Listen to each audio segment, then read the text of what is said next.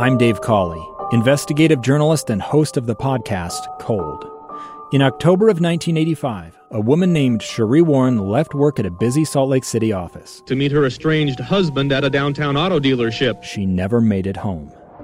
Sheree's car surfaced weeks later in Las Vegas. In the parking lot of a hotel casino. No one knows how it got there. Strange. It was strange. Both Sheree's estranged husband and her boyfriend raised suspicion for investigators. I kind of thought that he might have done something. But no arrests were ever made. In Cold Season 3, we dig into double lives, make new connections in the case, and examine the difficulty raised by reasonable doubt. We want answers just as much as anyone else. They have creeps like that now, too, so nothing's changed. That's the new Cold Season 3 The Search for Sheree, now available anywhere you get your podcasts.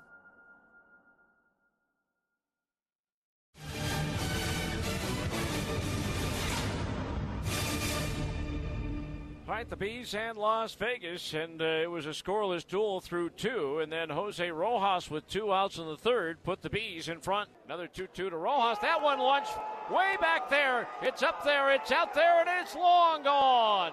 Over the stadium, behind the bullpen, over the berm. A long home run by Jose Rojas, and the Bees take a 1 to nothing lead. So the Bees with the lead, and uh, again, the pitching staff was rolling along. Jansen Junk posting zeros in every inning, and then Jose Rojas gave him some insurance in the fifth. Rojas swings, and it's a high fly ball, deep right field. Pache going back to the warning track to the wall. It's gone. Jose Rojas with his second home run of the game, and it's now two to nothing Bees.